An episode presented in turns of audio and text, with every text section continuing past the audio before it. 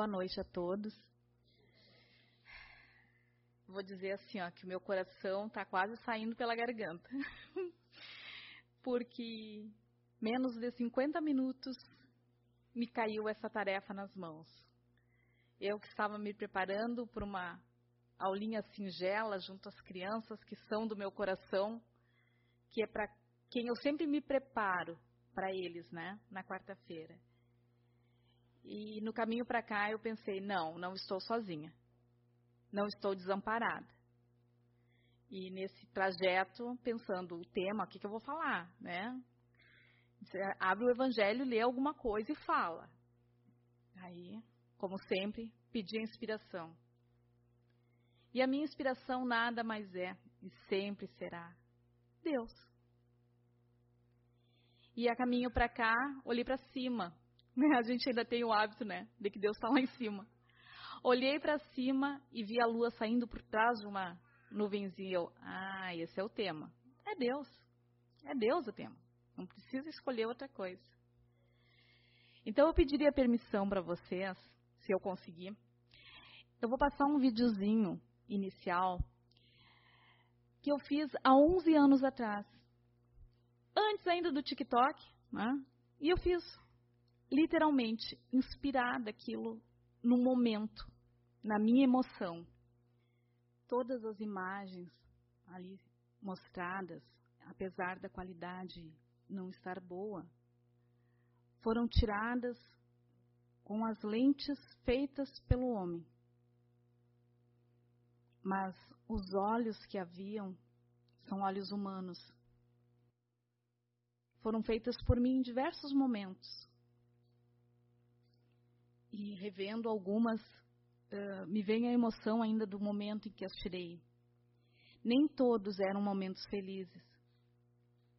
Nem todos a vida estava cor-de-rosa quando eu tirei aquelas fotos. Mas o que dizia o vídeo, a minha relação com Deus. E é sobre isso que eu vim conversar com vocês hoje. Qual é a nossa relação com Deus? Na escola eu dou aula de ensino religioso para ensino médio. Algo muito difícil, vocês não fazem ideia. E sempre, geralmente na minha segunda aula, eu pergunto para os alunos: o que é Deus para vocês? Porque quando a gente vai na definição de Deus, cada religião traz um enfoque. Cada um tem a sua definição para Deus.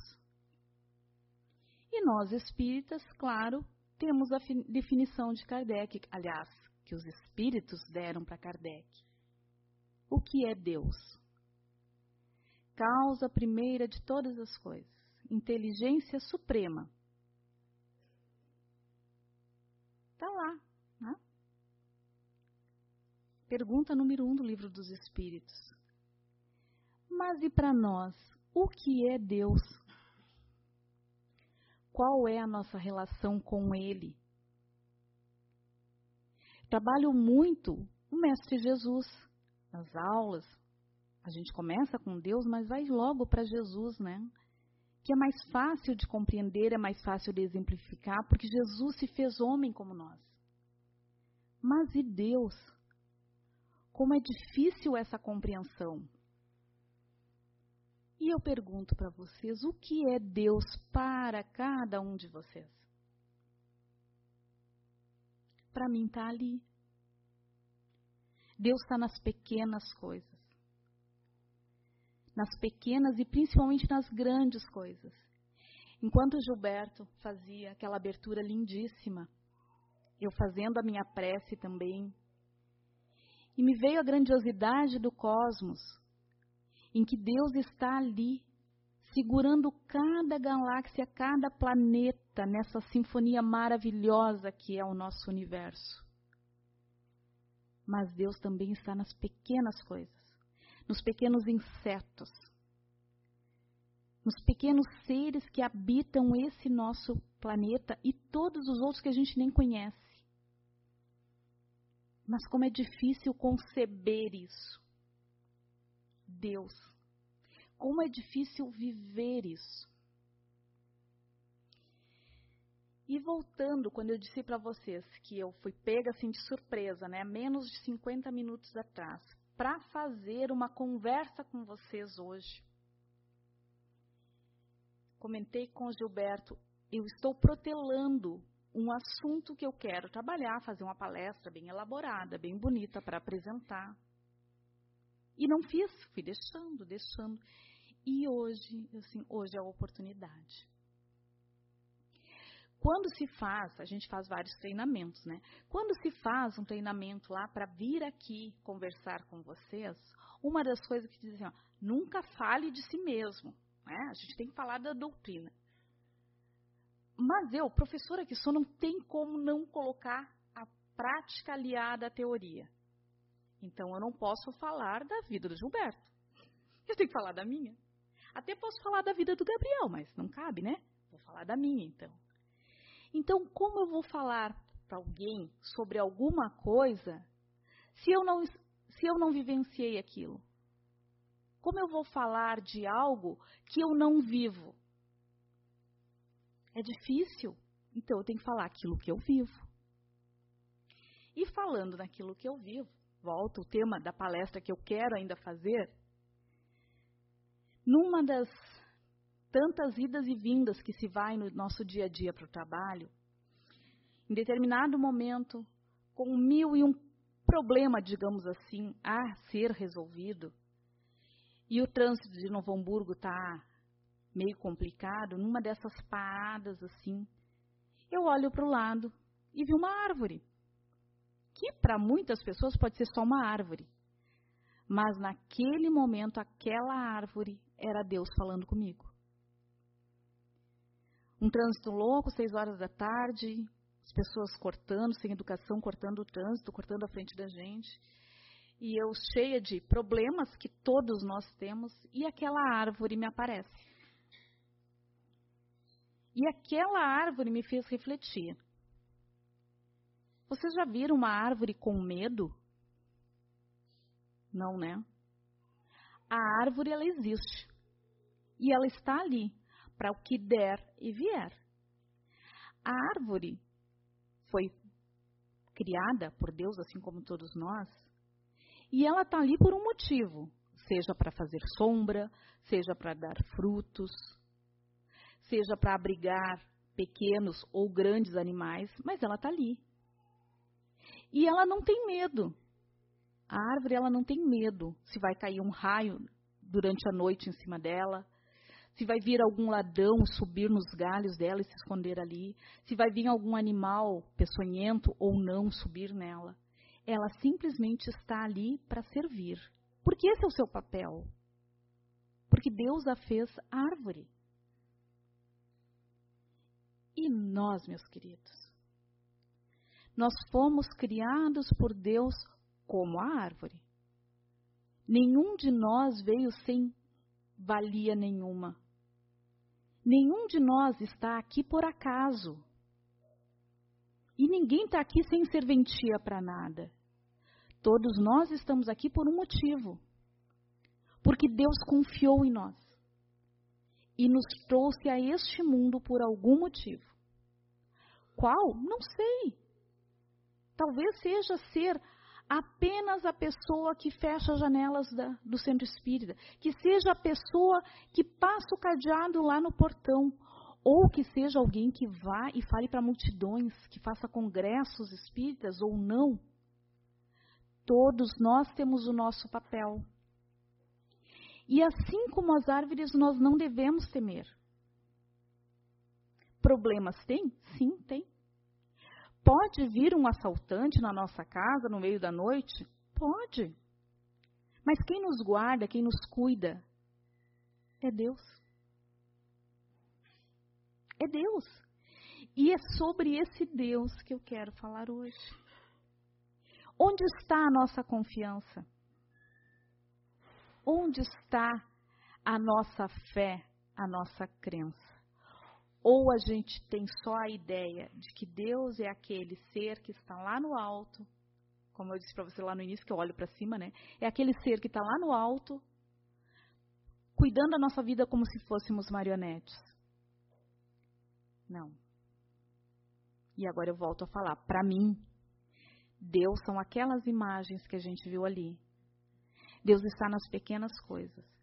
E a cada momento que eu vejo algo que me chama a atenção, seja uma flor, seja os passarinhos alinhados, e o meu marido sabe da história daqueles passarinhos aliados, alinhados, né? Naquele fio. Sejam aqueles passarinhos, aquilo me remete a Deus. De lembrar que não estamos sozinhos neste mundo e que não estamos aqui por acaso. Estamos aqui porque o Criador todo o universo confiou em nós. Estamos aqui porque Ele depositou em nós a sua confiança. Que todos nós temos uma tarefa neste mundo. A primeira delas, evoluir. É a primeira. A segunda tarefa, ajudarmos uns aos outros. É simples. É simples. Aí vocês vão dizer assim: ah, simples para ela, né? Para ela que está ali, que já estudou, que tem a vida ganha. Ah, antes fosse, meus queridos, não é assim.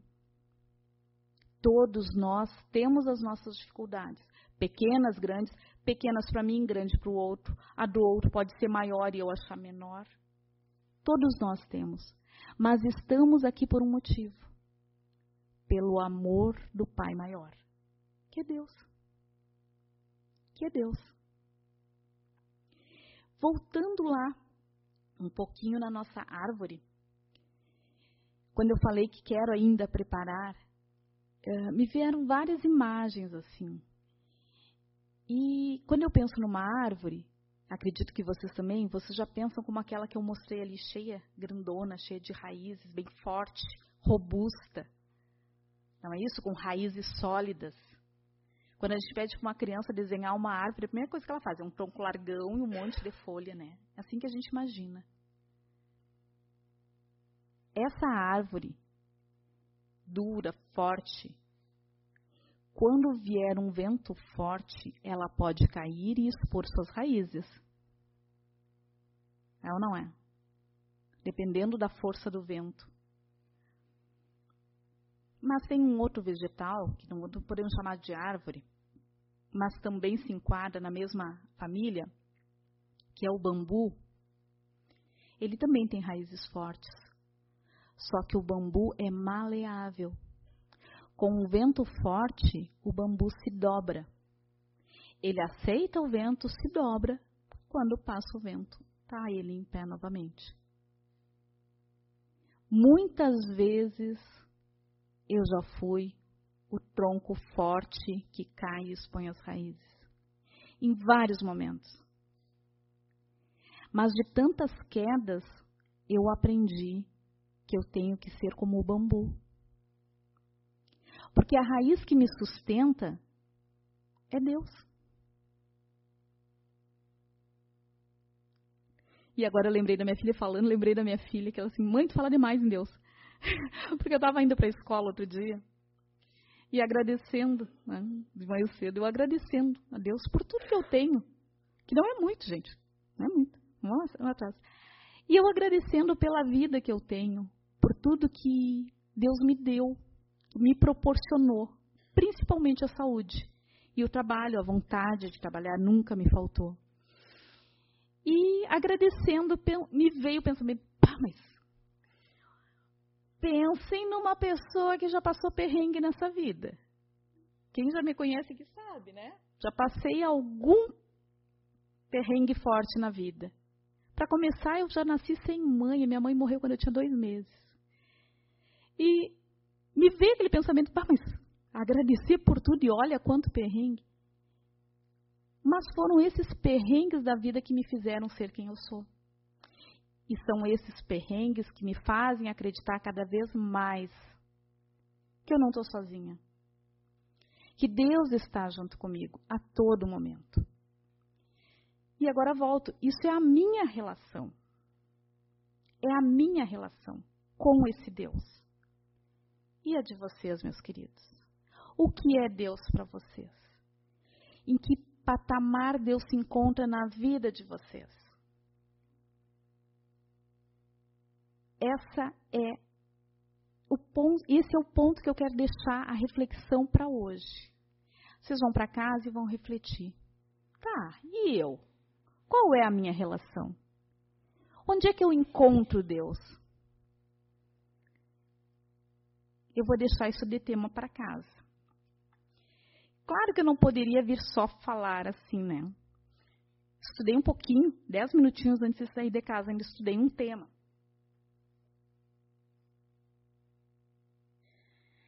E entre tantos eu peguei esse aqui. Fonte Viva, do nosso querido Chico Xavier, pelo Espírito Emmanuel. E daí você pode ver, ele está marcadinho, né? Quando tem uma coisa interessante, sim, a gente marca. E eu assim, não posso deixar ele sem uma leitura também. Porque não adianta só eu falar e tenho que me basear em alguma coisa. Então eu peço a permissão, porque como eu não preparei antes, eu peço a permissão para vocês para ler, tá?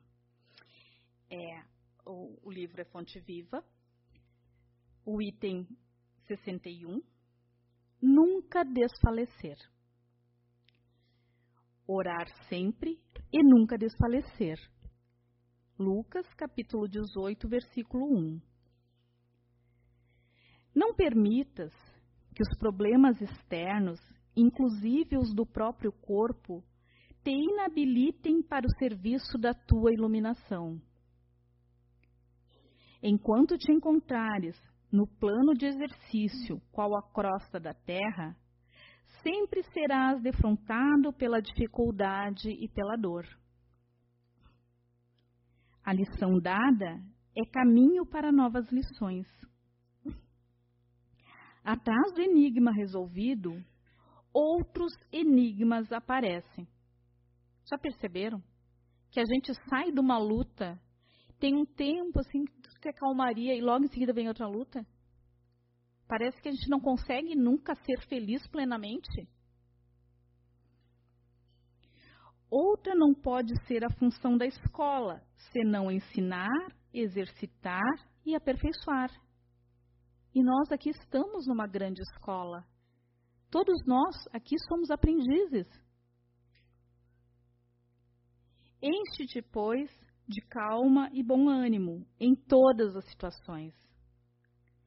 Foste colocado entre obstáculos mil de natureza estranha, para que, vencendo inibições fora de ti, aprendas a superar as tuas limitações.